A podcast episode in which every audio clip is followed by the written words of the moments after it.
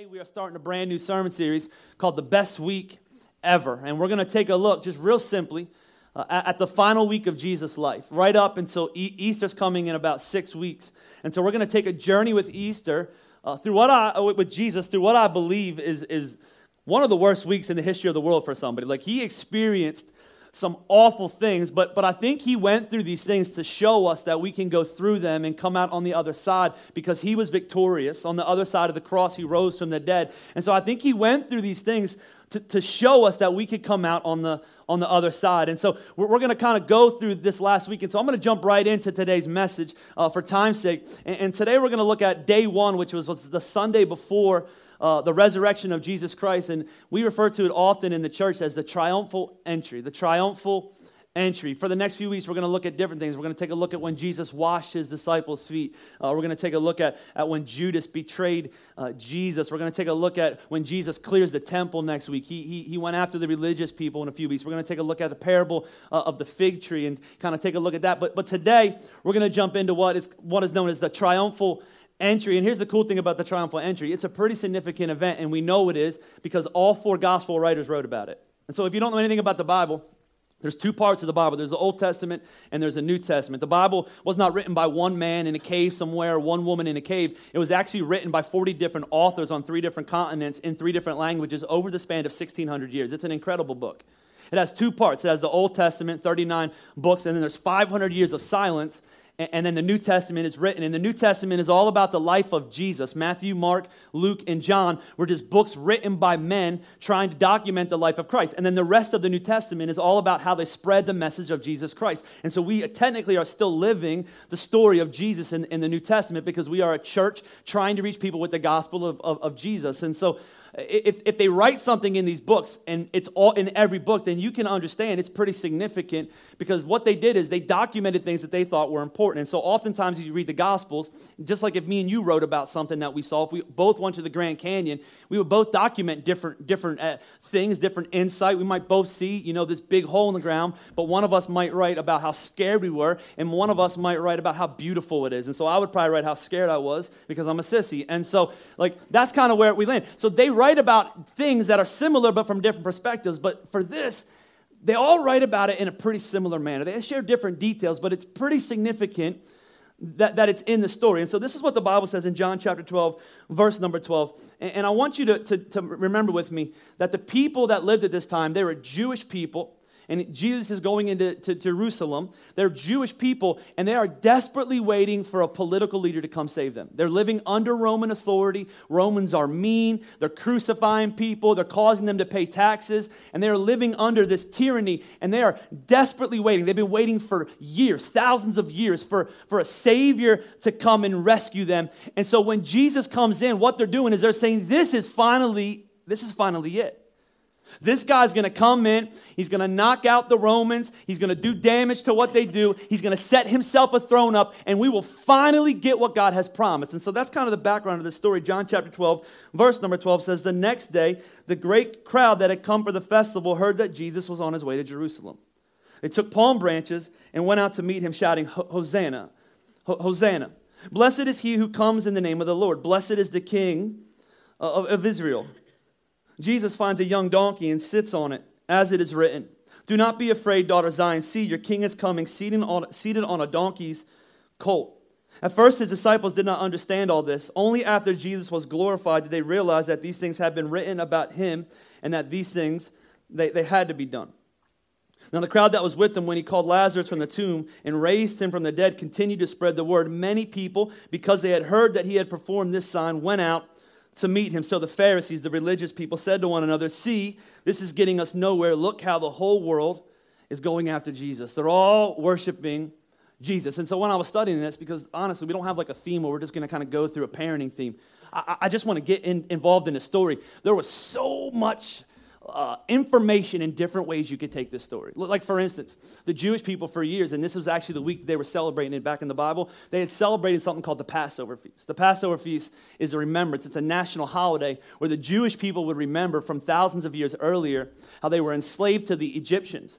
And God brought plagues upon the Egyptians to say, Let my people go. You remember the man named Moses? You maybe, maybe you've seen, seen the movie. And God said, Let my people go, and he wouldn't. And so finally, the last plague was when, when he, he sent the angel of death through the, the, the, the, the area of Egypt and the firstborn son of every family was killed unless you spread the blood of a, of a lamb that you sacrificed to the Lord on, on, your, on your doorway.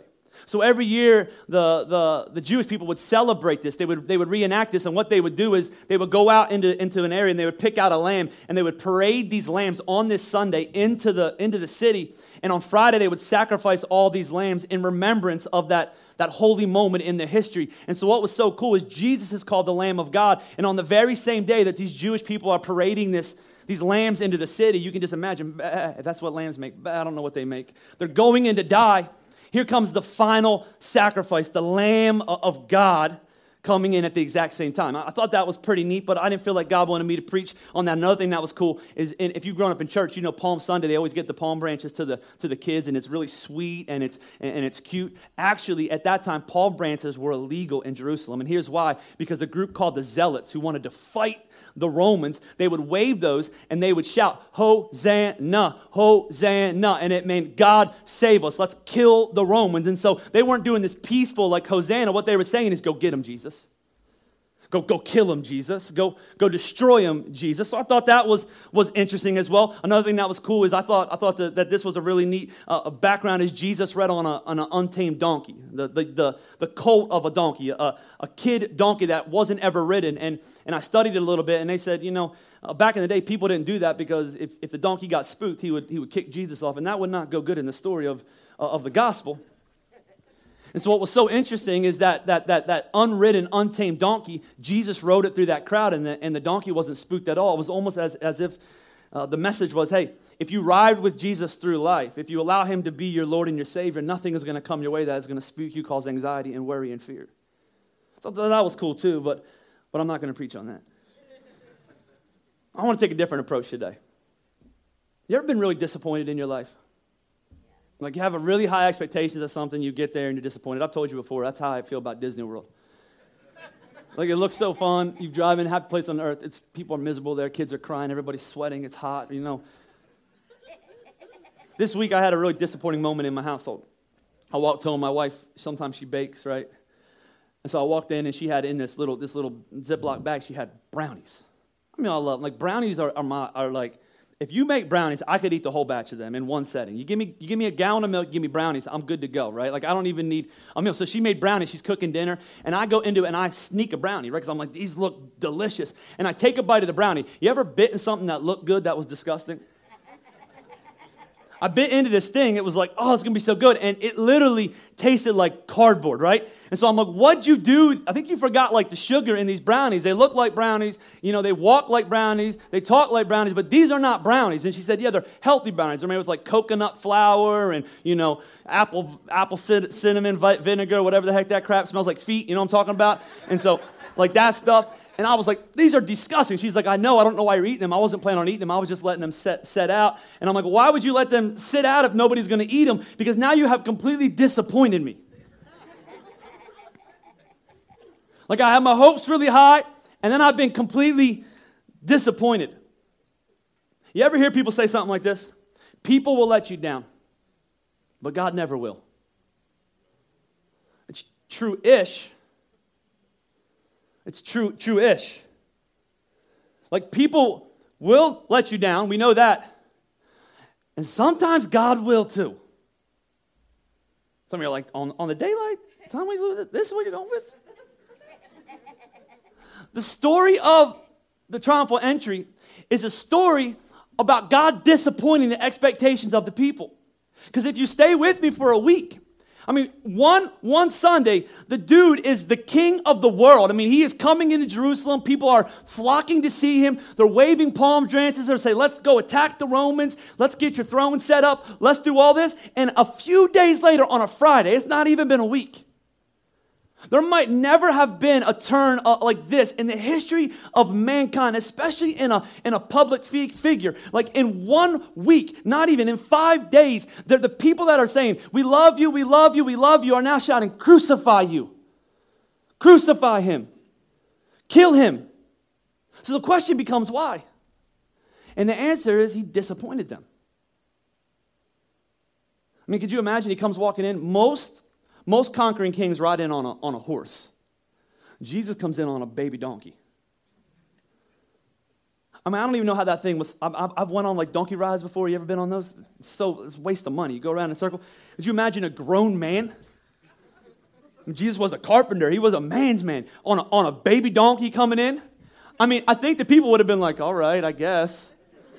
I mean, dude raised somebody from the dead yesterday, so I guess he can do whatever he wants, but really? It's not like Jesus couldn't find a horse. In fact, it says in the book of Revelation that he's coming back one day on a white horse, all tattooed up, the ruling and risen Savior, the king, the judge. But this time he comes in, and I think they were like, well, whatever. But then it was like clear. You know, one day passes, you're not going to start a war here. Two day passes, and you're, you're at the temple and you're clearing stuff out, and you're supposed to be fighting against the Romans. A couple days after that, Wednesday, we don't even know what went on. It's kind of quiet in Scripture. Thursday, you're having a supper with your friends and you're washing their feet. You yell at the one guy who has a sword, and then you let him kill you. You're completely disappointing my expectations. You ever been there with God? See, from time to time to time, God will disappoint your expectations. There's going to be times that you expected him to do something. I expect you to heal me. I expect you to fix my marriage. I expect you to make my kids perfect. I expected you to give me that job that, that I wanted. I, I expect. And from time to time, he's going to disappoint you. In fact, I'll say it like this As much as it pleases God to bless you with a yes, there will be other times where he will be okay with disappointing you with a no. As much as God enjoys giving you a yes where you go, Yes, thank you, God. There's other times God is so confident in who He is and being not only the Savior of your life, but He is the Lord. And I want to tell you something He does not need your permission to do anything in your life. There's other times where He's going to step back and He's going to say, Absolutely not. And here, here's, here's a couple different way, reasons he does that because I think, I think some of you are like, man, this, this is awful. I hate this message. But here's where disappointment happens. You ready? I'm going to give it to you. And then we're going to give you three reasons that he disappoints you. Here's, here's where disappointment happens. And stick with me. Don't tune me out. You know, don't hate me yet. Disappointment happens when your desires of God hinder God's desires for you. Disappointment happens at the crossroads of when your desires of God, God do this, God do that, God, hinder God's not only desire, but God's design for your life because God will never give you something that will hinder, hold, or hurt His plan for you. He is too loving, He is too confident. He's not an insecure parent in heaven going, okay, if I say no to you, you're going to have a temper tantrum. He could care less. You're not going to embarrass him. You're not going to sway him. Why? He loves you too much. So let me give you three times that God will 100% disappoint you. You ready? Number one was this God will disappoint you when what you want will cause you suffering. Think about it. If Jesus would have given these people what they wanted, many of them would have died. Just flat out. M- many of them would have died. They would have, they would have suffered.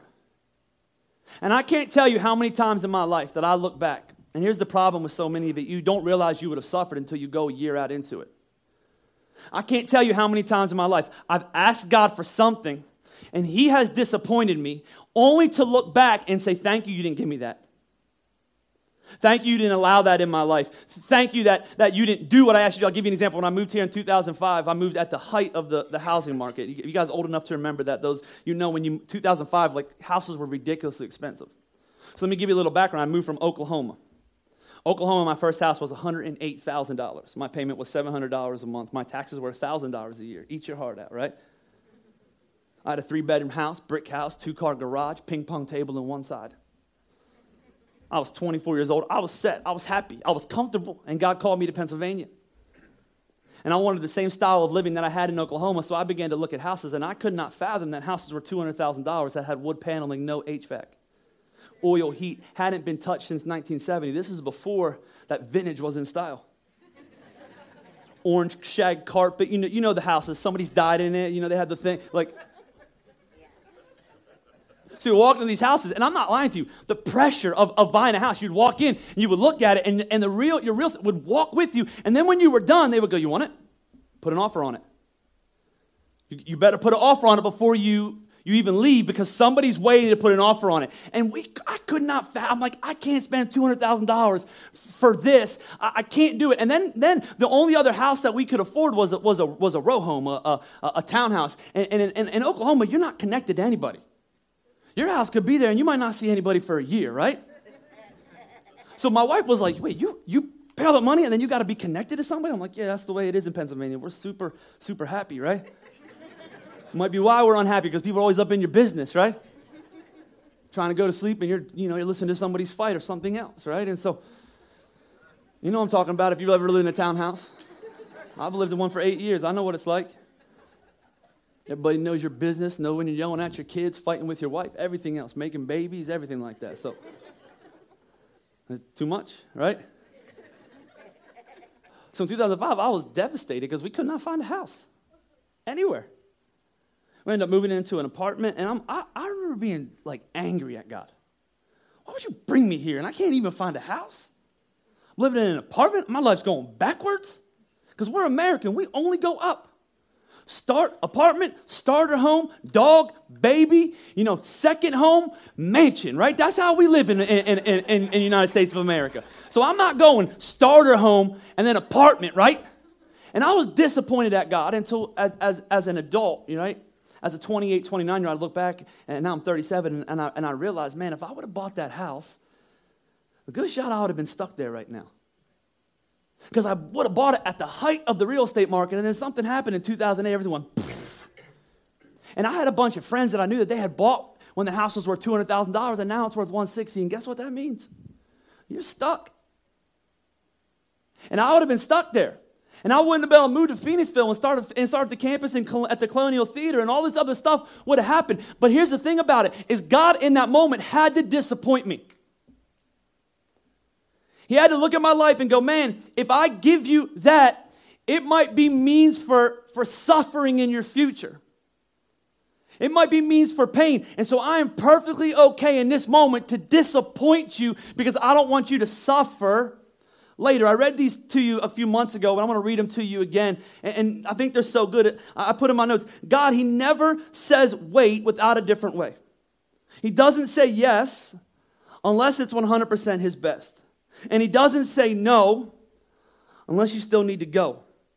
If you ask according to God's will and it's not made its way to you, then there's a better way God is making for you, a better who God is bringing to you, and a better where God is taking you. Here's why His no is never rejection, His no is never punishment, His no is always protection.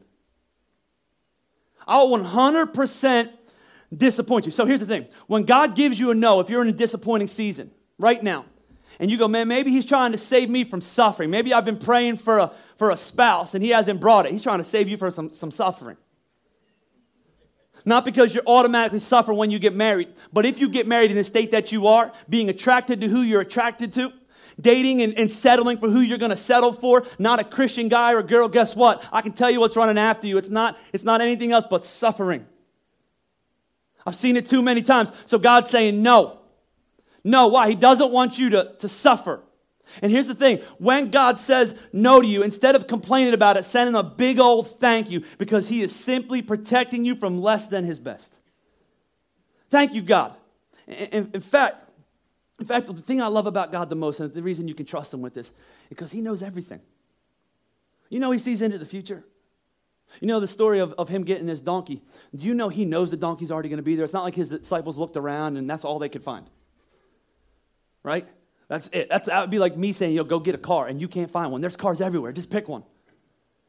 It's not like they walked around and couldn't find a horse. Jesus very specifically in another in the book of Matthew, he says, "Go here and there's to be a donkey. It's cool, take it." I used to think Jesus told him to steal it, but I think Jesus knew the people because I don't think Jesus was a thief. Steal the donkey, I need it, right? He, he knows that the, the donkey is there. A few days later, he looks at Peter and he says, Hey, by the way, tonight you're going to deny me three times. He, he knows your, your future. He can be trusted with your future. He has already written out, documented, and detailed every moment uh, uh, of your life, and you can trust Him with this. And the truth is, sometimes God allows momentary pain to detour you from a lifetime of suffering. He allows it into your life because He doesn't want you to suffer. Some of you going through painful stuff right now, and you're going, God, why are you allowing that? God is protecting you from a lifetime uh, uh, of suffering. A few years ago, I had a buddy uh, that, was, that was pretty heavily involved in, in this church. He was, he was one of my friends. And for some reason, he started walking away from the, the things of God, started having an affair on his, his spouse. No conversation would, would, would, would change his mind one day in the midst of this, this sin, and I'm pretty sure that if you walk away from your spouse and you're having a, an affair and you're walking in sin, that if you died, you go to hell. That God gives you grace for when you sin, but grace is not there so you can sin. So I'm pretty sure he wasn't walking in relationship with Jesus Christ at that moment, and it broke m- my heart. And the truth is, there was no swaying him. He was walking in sin, and one day he was out riding his, his bike, his, his, his road bike, and he's coming down a hill. And he has a pretty bad accident with a car. He doesn't die, but he's in the hospital. And I go visit him. He's a, he's, he has his hands all, all bandaged up, and he's, he's all beat up. You know who wasn't there? The woman he had been having an affair with. It was his wife. I couldn't believe it. I was like, this is your opportunity. Smack him. And in that moment, I looked at him and, and, and I thought to myself, this is God's grace to you. He's going to give you a few moments of, of pain to save you from a lifetime of suffering. And you know what happened in that moment? I'm not sure because he doesn't come to church here anymore. But as, as I follow him on, on his Facebook page and see what's going on in his life, God has restored his marriage. He now has a, he has a baby with his wife, and I'm, I don't know if their marriage is perfect, but I know their marriage is in a whole lot healthier place than it was, and I'm assuming he is too. And it was in that one moment of grace, but grace came as pain. And oftentimes, God will allow a moment of pain to come into your life to save you from a lifetime of suffering, and He has no problem disappointing you with that. Here, here's another one. Number two is, is, is He has no problem disappointing you when what you want will lead to you settling. He has no problem disappointing you when what you want will lead to settling. You ever been to St. Pete's? You walk into St. Pete's, and, and, and there's, if you don't know what St. Pete's is, this, this, this river, this creek, I don't know what it's called, creek, creek stream. There's all these big rocks in it. You jump from rock to rock. It's really an incredible place. I have no idea how they got the rocks got there. I'm sure there's a way or something like that, but they're there, and it's free. so I take my kids there from time to time. And so we went there for the first time last year, me and my three boys, and we get there. And I, I, I, had not been there for years, and I wasn't really familiar with what's going on. And so we get there, and, and I know that if you keep walking, you eventually get to a swimming area, right? You get to like a, a somebody told me, you get to a swimming area, there's a, there's, a, there's, a, there's a slide there that was made. It's really cool, a, a rope swing, all this stuff. But my kids, naturally, they just kept wanting to stop. This is as good as it's going to get. This rock right here is as good as it's going to get.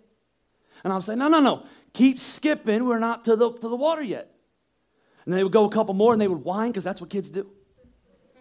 This is good enough. We see the water. It's great. I would say, no, no. Couple more rocks. I got Harrison in my hand. I don't know if you, I'm trying to carry him across rocks. I'm not the most limber person in, in, in the world. You know, I think, and, and, so they're running around, and every couple feet, is this good enough? No, we haven't got to the slide yet.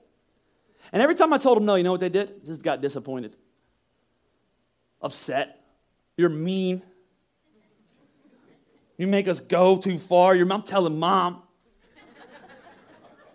you know how kids do, little boys, right? I'm like, I don't care about you. I'm not scared of your mom. She's not here, is she? Right?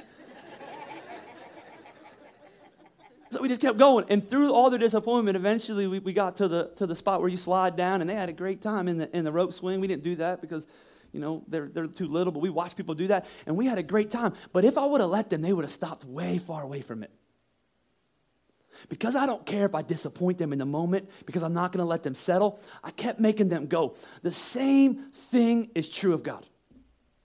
He refuses to sit back and allow you to settle for anything that is beside his best in your life. You know how much thought he put into your life? You realize how much work? I know some of you think you're an accident, you came from, a, you evolved from an animal over time, and you're just kind of here. I don't believe that about you.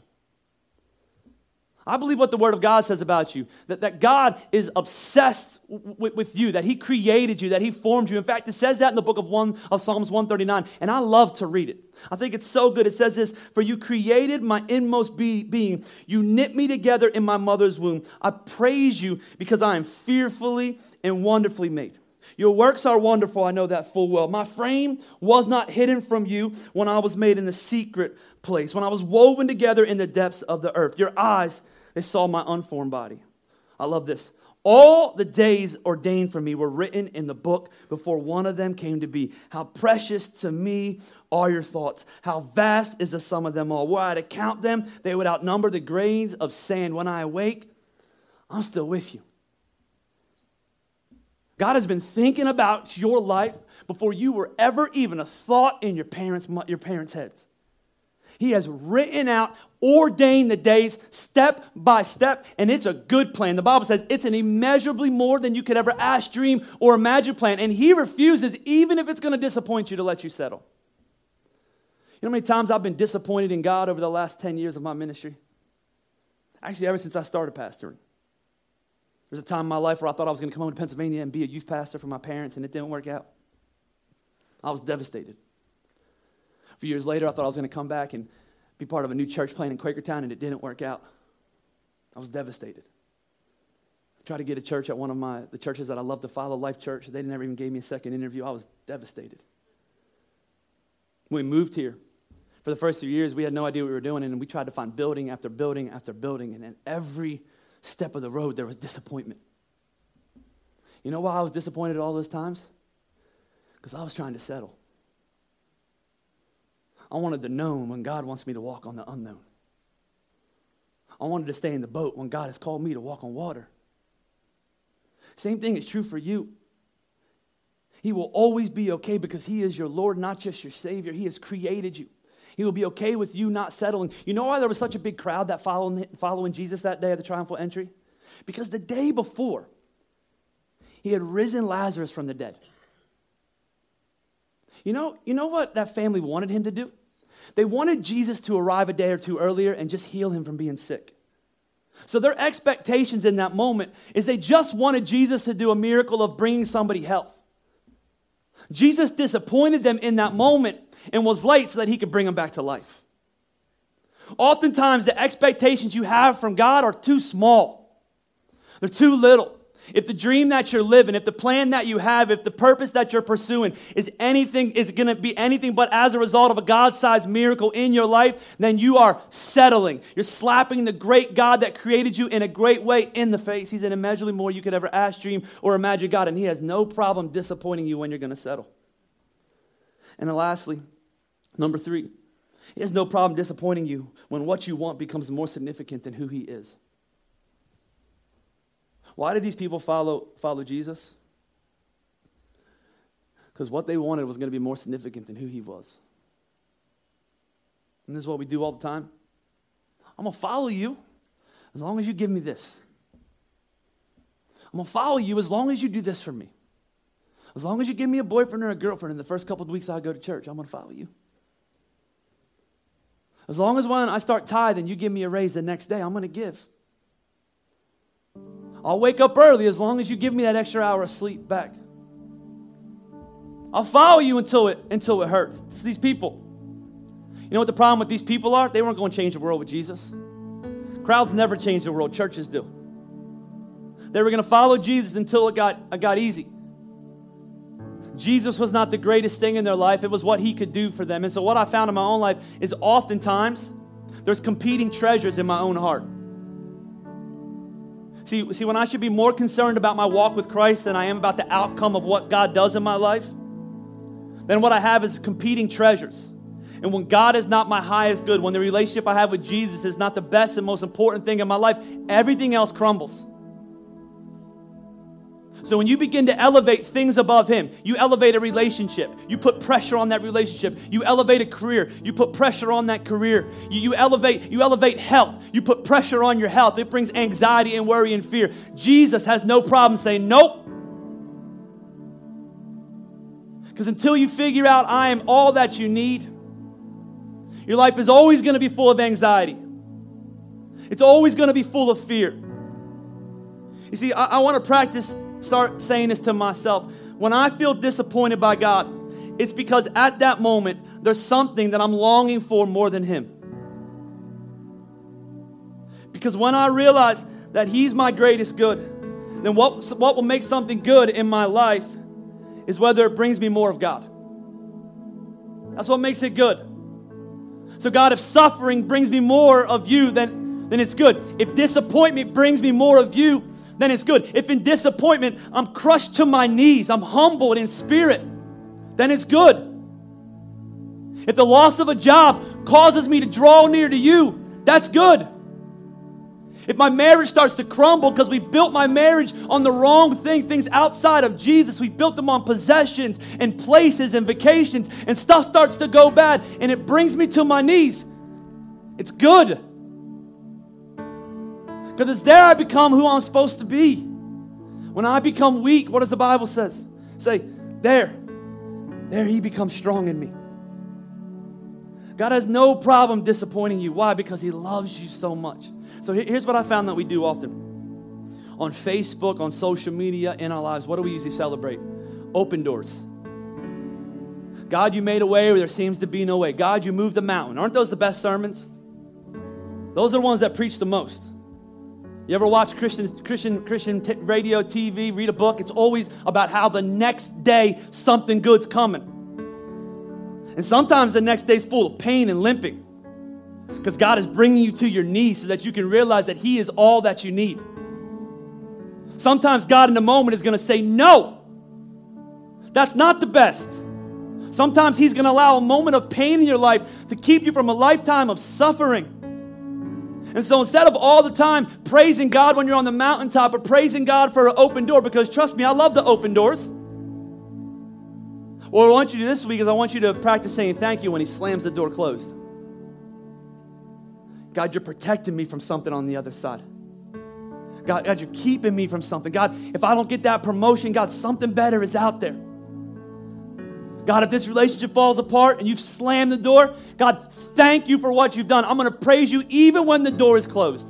Instead of just being, listen, immature people always thank God on top of the mountain. You don't believe me? Just watch the next award show. Everybody thanks God. Everybody. I want to thank God. Chance the Rapper, I want to thank God for what He's done in my life. Every church person goes out and gets a CD tomorrow. You guys are fools for doing that. God, I'm going to go, like, I want to thank God. I don't know if he believes in God or not. I want to find the people that, when they're sick, when they're dying, when their marriage is falling apart, when God didn't meet their expectations, in that moment, they're mature enough to go, You're still good. You're Lord of my life. What right does the clay have to complain to the potter about? You're the potter, and I trust the works of your hands. You are my greatest good. What brings me more of you is when I'm at the lowest in my life. God, I want to serve you all the rest of my life. That's where you become a mature follower of Christ. That's where you get to see God move in extraordinary ways. That's where you get to receive the immeasurably more plan in, in your life. It's not on the mountaintop, it's in the valley.